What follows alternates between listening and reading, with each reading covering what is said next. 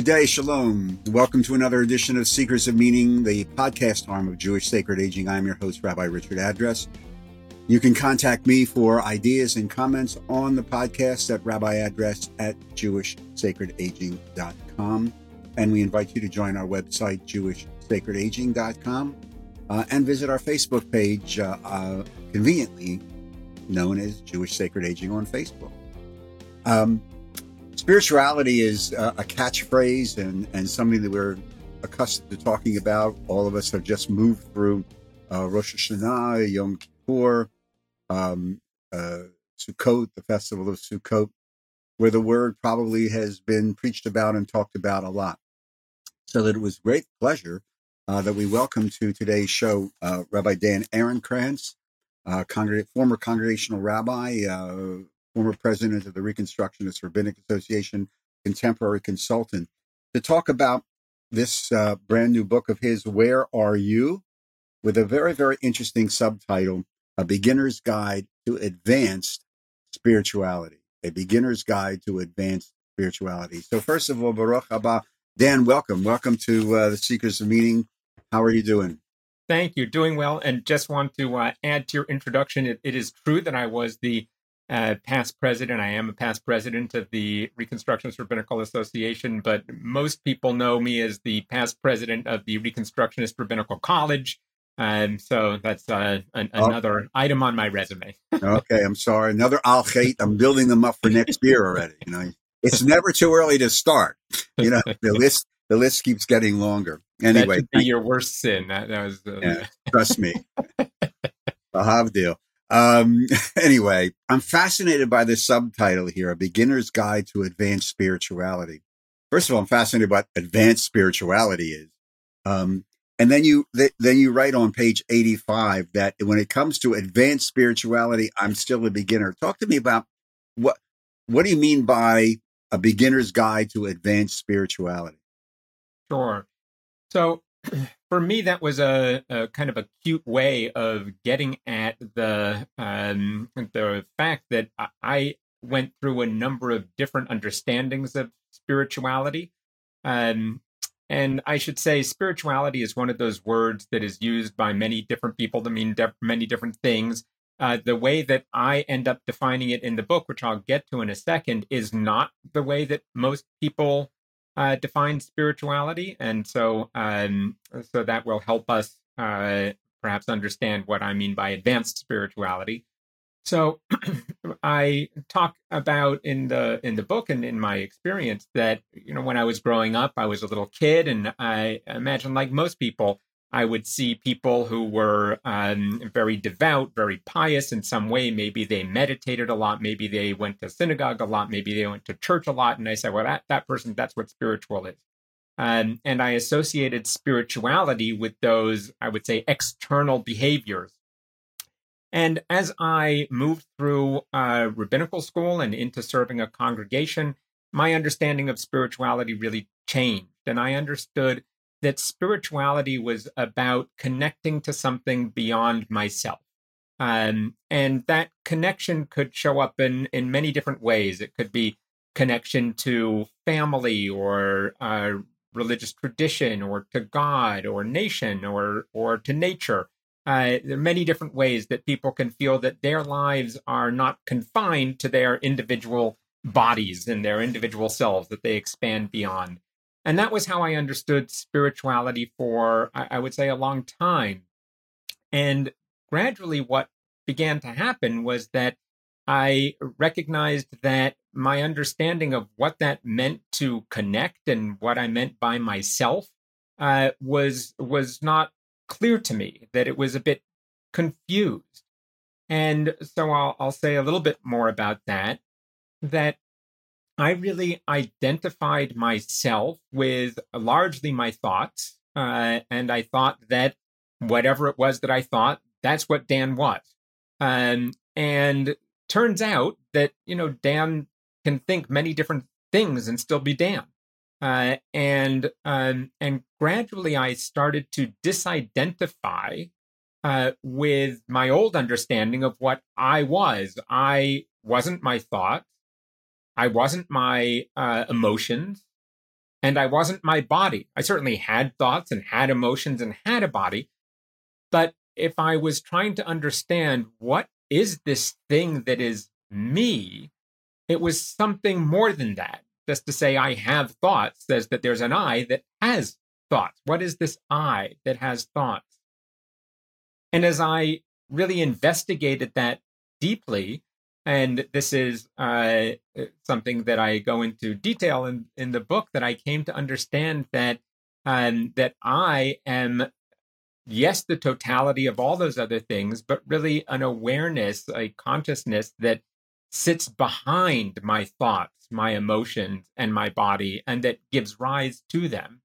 Um, and in that way, I disidentified with the ways that I had been identifying as what it was that I was. So the reason that I would say that that became advanced as spirituality for me was that I began to understand that everything was indeed that uh, that consciousness, that awareness that I was. Uh, and suddenly it's no longer about connecting to something outside of myself, beyond myself, or even within myself. It's more about what is what is my essence and what is your essence, and recognizing that those are really the uh, the same, that we are uh, all of that same essence. Um, and so that recognition uh, allowed me to understand spirituality as seeing the world as it actually is instead of as we might choose to think or imagine that the world is. I had imagined that I was very important in the world. Uh, I was the subject of all my thoughts and and uh, and all my behaviors. I was, you know, the the essential thing. And then to discover that that particular I that I had been identifying with wasn't actually who I was at all. And that change of really fundamental identity allowed me to see the world, I would say, more truly as it is, um, and in a less um, illusory fashion. So when I wrote, well, I'm really just a beginner at this advanced spirituality stuff, uh, the reason for that is that I, like most people, will go back and forth between those understandings. I still get stuck in my in my mind. I still get uh, stuck in my emotions, and I, I, I attach to them and I identify with them very strongly. Um, but now I will most typically, after a period of time, sometimes short, sometimes longer, recognize, oh, you're doing that again. Oh, wait a second. That's not who you are. That's not what's happening here. And in that way, I come back to uh, I would say that that advanced spirituality. But I don't live there full time, uh, and uh, my hope is is that over time I will be able to I would say occupy that um, that more true identity more fully. Um, and so right now I'm a beginner, and uh, maybe I'll always be a beginner. I'm not sure when one is advanced at advanced spirituality. I, I haven't experienced that yet, but perhaps there are some who have. Dan, so in, in this journey, a congregational rabbi, uh, the, the college, the was there a tipping? Was there like a, a point where you just sort of like there was an aha moment, which is, or an understanding internally, something happened internally to you that said, "Wait a minute, I'm I am not the you know the center of the universe as as, as you were talking about but I have to, I'm re, I have to reassess really the I. What was, did that happen all of a sudden? Was it gradual? Was there a moment or a cause of that? And yeah. the, the reason why I ask you is because I'm, I'm finding in our work in Jewish sacred aging that we talk to people of our, my cohort, okay, who are on this path, there seems to be a moment in their life where they realize, wait a minute, wait a minute, wait a minute. I, the pursuit of more toys is is a waste of time. So that's why I, I'm posing the question to you. Yes, I think it's it's an important question. You know, when I hear people talk about um, their own spiritual uh, evolution, as as I just did a little bit about my own, they will um, sometimes point to these uh, epiphany moments, um, and I've certainly had um, really as a you know for, for I can remember as a as a child and as a teenager these kinds of epiphany moments. And in those epiphany moments, I would indeed come to the the the feeling state that I uh, conveyed to you. The difference is that when I came back from those epiphany states, I said to myself, "Wow, I just had a really cool experience. That's really interesting. I'm so interesting. That maybe I can do that again. I'm I'm very advanced. Look at me. I'm wow. You know, and and the difference was recognizing that I didn't have that experience. The experience was was awareness having an experience of awareness, not Dan having a very clever uh, moment. Um, and so for me, I would say it wasn't that there was a single moment, as many people, when they describe their own spiritual evolution, will describe. That wasn't true for me. Um, it was really uh, a gradual diminishment and and recognition uh, that didn't come all at once, but but came kind of bit by bit and still chipping away. I would say, as I described earlier.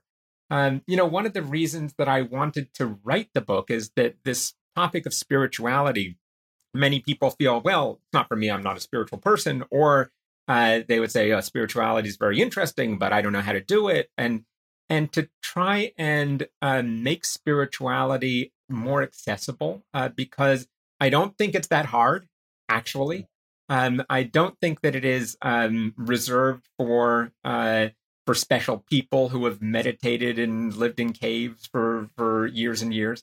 I think it's really uh, something that uh, that all of us, if we are interested and want to to access, are, are able to. And I wanted to uh, allow the reader of the book to to kind of walk in and and walk in easily. Are people programmed? Is there a spiritual gene in us? Do you think? I don't know how to answer that question. You know, I I would I would say that our makeup, because it is who we are, that there's something in us that wants to come home to ourselves, that we want to we want to be at home with who we are. And since spirituality, I understand really in a way that it, it is about being in touch with who we are. It's an essential part of of being human. Is there a gene for that exactly? I'm not sure. We're talking with Rabbi Dan Ehrenkrantz, the author of Where Are You? A Beginner's Guide to Advanced Spirituality. There's a segment in the book that uh, I, I, find fascinating that I, that I want to just ask you about, and that is the concept of fear. Uh, um, it is my observation, uh, having done this now for 50 years, that in, for many people, there is a fear of real of really confronting who they are. I mean, we've just come through the holidays where we're holding up the mirror to ourselves, and my my concern is that so many people did it pro forma. You know, they went to services or they went on the Zoom service or whatever. But really, to pull back the curtain of themselves is very, very fearful. You write about um, this great quote: "Fear is ego's constant companion," and this idea of the ego, the I that you're talking about. Could you just unpack that a little bit? What what you what you mean by that? It's a great sentence.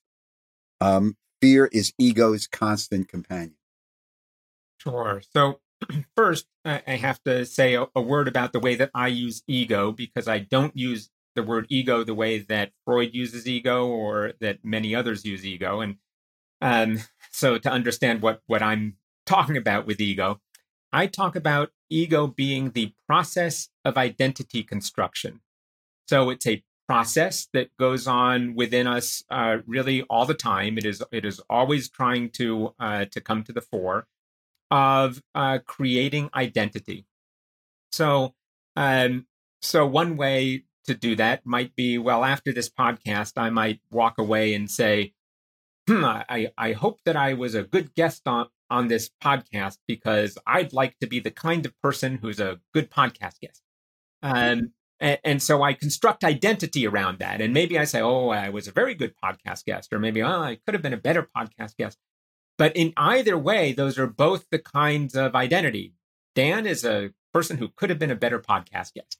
Um, and that process of identity construction, it goes on all the time. And the reason that ego comes about with fear is that ego, it's not a terrible thing. It's not a bad thing. It's part of being human.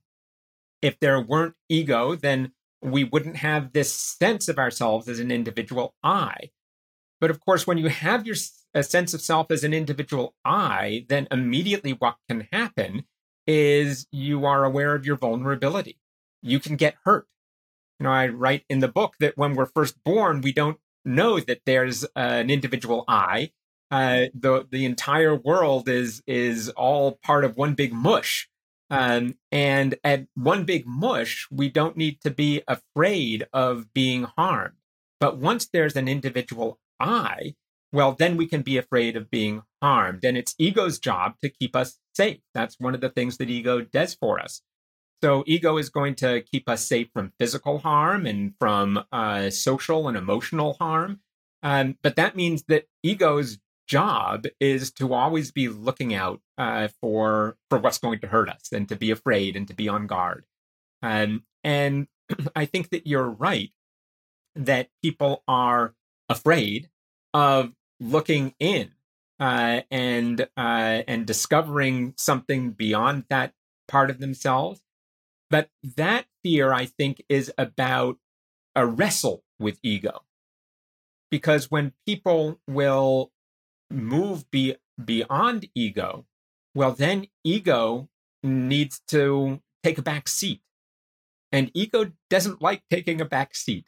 Ego wants to be the uh, the way that we identify with ourselves, and so that when we get that sense that oh my goodness, if I delve into a, a particular understanding, I'm going to lose my sense of self. I'm going to lose my my the way that I've understood myself. That can be very unsettling, and there's a fear that arises. And and what I would encourage is that yes, it can be unsettling, but let's find out what's on the other side.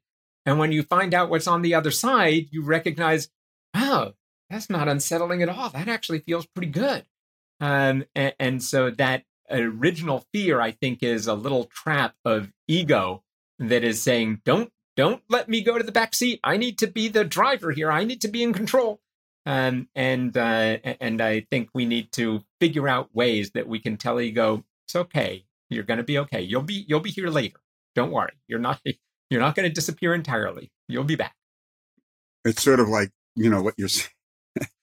reminds me a little bit of the you know the the Lech Lecha, parasha Lech Lecha of you know, and all of us are involved with this. Why I love the text that we're all moving into a, a future we really don't understand it. We did, we really can't control it. Yeah. Um, and that's part of the. I mean, I mean, I think part of the fear of the future, especially as we get older. To many people, there's a greater fear of tomorrow because um, we just there's just less of that support system around. But That's another sermon for another time, which nobody really, really needs to hear right now. I, The book is available at the usual places. Uh, talk to me about that. How if I want to if I want to run out and get this book before you pitch it to Hollywood, what so what? the book is yes, the book is available on uh, all, all, places where books are sold.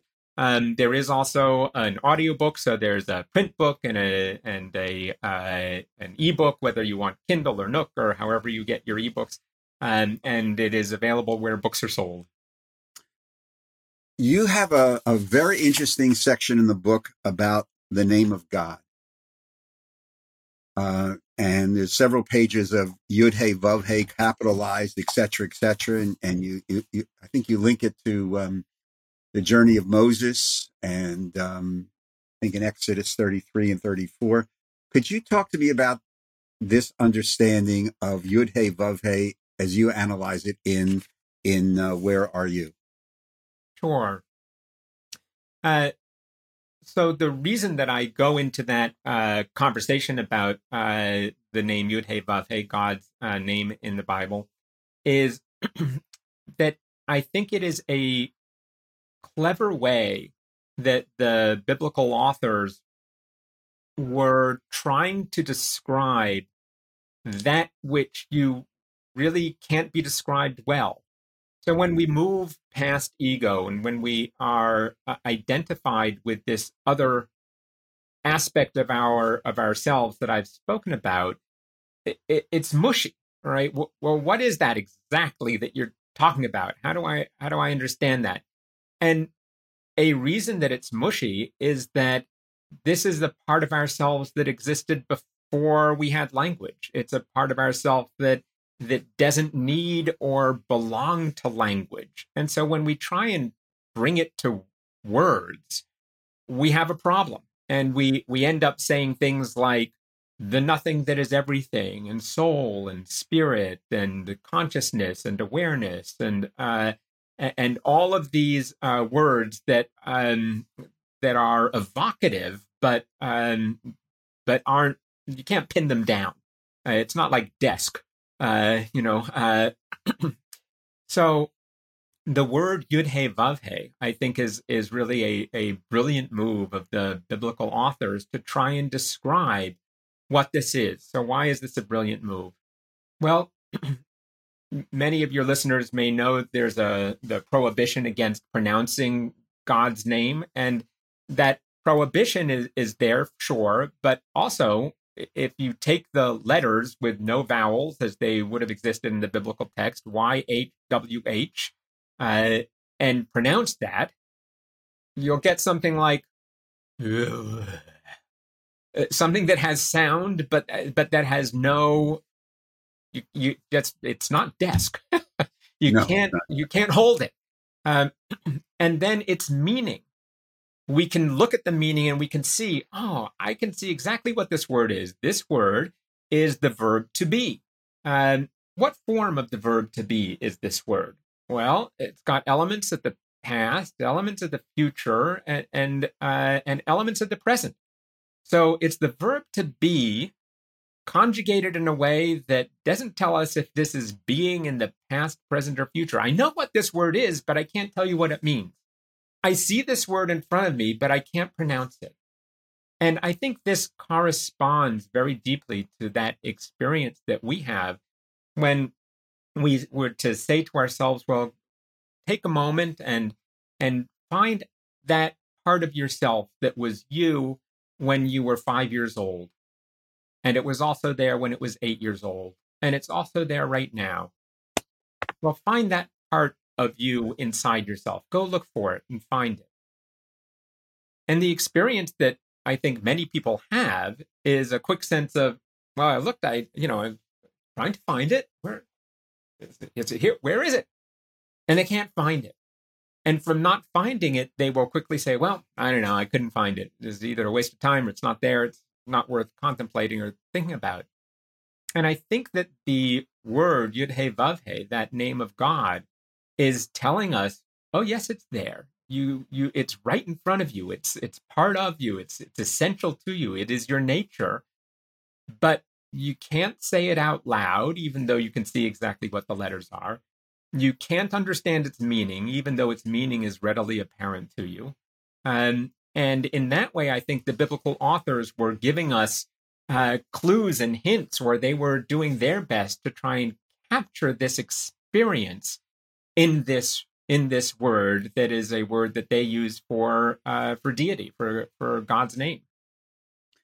There are a lot of people now who um, talk about colleagues will preach about this creating a spiritual practice creating a spiritual practice.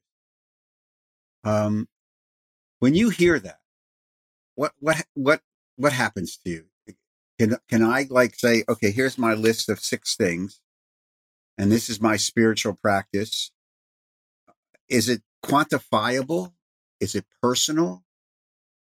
How, when you hear that, what happens to you? What, how do you, how do you react to that? Yeah, I, I would, uh, I get interested, uh, honestly, and I would uh, say, oh, t- tell me more about your spiritual practice and hear what people might uh, uh, be doing or considering to be their spiritual practice. You know, for some people, it, it can be gardening, uh, and, and, for somebody else, it's uh, it's sitting and meditating. Um, and so the the place that I would say I push a little bit in the book that's, uh, shall we say, unorthodox is to make sure to examine that the spiritual practice is not becoming yet another entrenched identity. Because I think that spiritual practices are very good at that. Um, you know, I I'm a meditator. I am a yogi. I am a I am a devout Jew. I'm I'm a conservative Jew, a Reform Jew, a Reconstructionist, an Orthodox Jew, a Hasidic Jew. I'm this. Uh, all of those are uh, forms of identity that we are layering on whatever our practices are. Now, in the book, I also talk about what is the purpose of these practices, and often the purpose of the practice is well you know this this is the magic bullet that if you you know if you just meditate you get to enlightenment. Well if you you know if you just pray three times a day you have a place in the world to come. You know what whatever that magic bullet is that you think this spiritual practice is going to give you and i challenge that and say really the the goal of these practices is to exhaust ego that ego is so busy holding on to our identity that we have to figure out a way to let it loose. And spiritual practices, if they function to help ego let go, then they really are, I think, functioning well. And if they become yet another way for ego to hold on, oh, entrenched identity, then I think that the spiritual practices are actually, in a way, working against us. And so we can we can shift them, we can we can reboot them, we can drop them, we can do them differently. Um, but but if we recognize that, oh, the spiritual practice has become another layer of identity for me to uh, to layer on for to give ego another way of uh, of of holding its its place, um, then I think the spiritual practices aren't actually helping us. You know, you you mentioned the idea of, of labels. So just and it just triggered something I just want to ask you before we start to we need to wrap up. The um,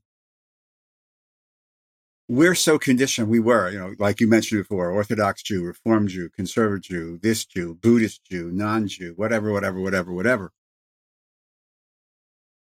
Do you, are, are we moving, in your experience, are we started to move into a situation in right now in the American Jewish community where we're, we're getting rid of the labels? We don't have to label ourselves. I'm a Jew and uh, I may uh, go to the Chabad service one day. I may go to the the Reconstructionist shul the other weekend. I may, do, but I'm I don't want to label myself because I'm just continually in the process of evolving. Do you think we're? Go ahead. Possibly. I, I don't know that I have uh, kind of great wisdom on on the sociology these days of, of how people are identifying the the way that I would just challenge is that even I am a Jew is still an identity. Right? Oh. I, I am a male is still identity. I think even those labels are ways that we allow uh, ego to to rule the roost. Um, and again, it's not that I would say, "Oh, I, am not a Jew." Well, that's a label too. Uh, or you know, I'm I'm not a male. Uh, for me, I've identified as male, so I can say, "Oh, yes, I identify as male." It's a way I identify, but it isn't my essential uh, being. You end the book, and and I want to conclude this with the conclusion that you got with this lovely midrash that I want you to unpack for us. The title of the chapter is "Carrying Your Own Light," which I think is it's a it's a beautiful little story. Talk to me about that. And by the way, as you get this book for my for our colleagues out there who want to use this book as an adult ed or sisterhood, brotherhood, book groups, etc., etc., Dan, at the end of the chapters, has sort of like a little black box with key takeaways. So if you get lost a little bit in the reading of the chapter, you can that you can just focus in on these key takeaways from each chapter. So Dan, beginning of a new year, it's a very new year. We've come through the holidays, we've come through Sukkot, we've waved our lulav, we're refreshed, we're renewed. What does it mean to carry my own light? Sure.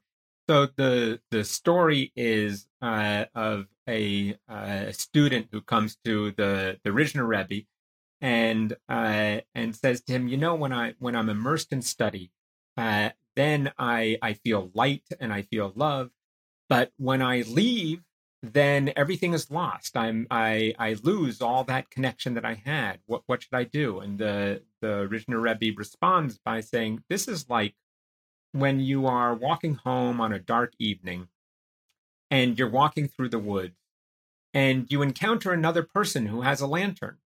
And for a while, you walk together and the path is lit. And then that person has to split off and go their own way. And there you are in darkness again. And the Rizhiner Rebbe says, you know, if you carry your own light, then you don't need to be afraid of the dark. So the way that I understand that and the way that I was using it in in that uh, uh, conclusion that you mentioned was to say that yes, when you perhaps read books about spirituality, or if you are in the company of a wonderful teacher, and and you then feel that sense of connection, and you you feel the um, the glow of the insights. Well, that will go away as soon as you close the book unless you're able to carry your own light. So for me, carrying your own light as a conclusion was a way of saying this book is going to be meaningful to you if you can take its message to heart and you internalize those messages. Then the fact that you're done reading or that you're not reading spiritual material or you are not involved in in ecstatic group singing or in gardening or whatever it is that uh, that is lighting your fire, whatever those uh, spiritual practices are that you're not doing at that moment that help you achieve some altered state, you will be able to retain that same connection even as you go off uh, away from those uh, particular activities and into the rest of your life. That's a great way to end. The, the, a great story. Um, so thank you for that. Uh, thank you for the book. Uh, where are you?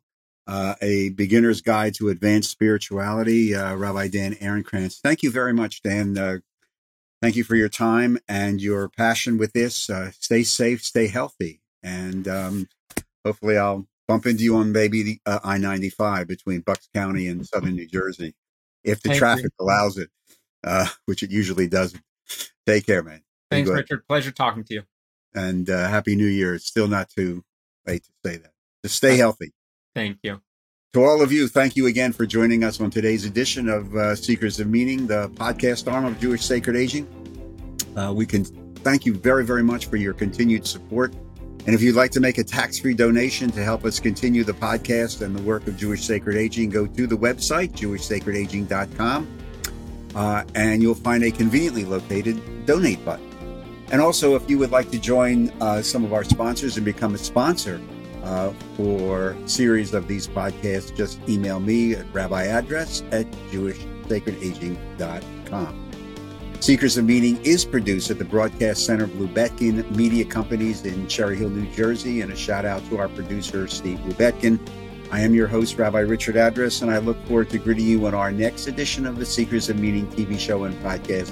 In the meantime, stay safe, everyone. Stay healthy. Be kind to one another. Shalom.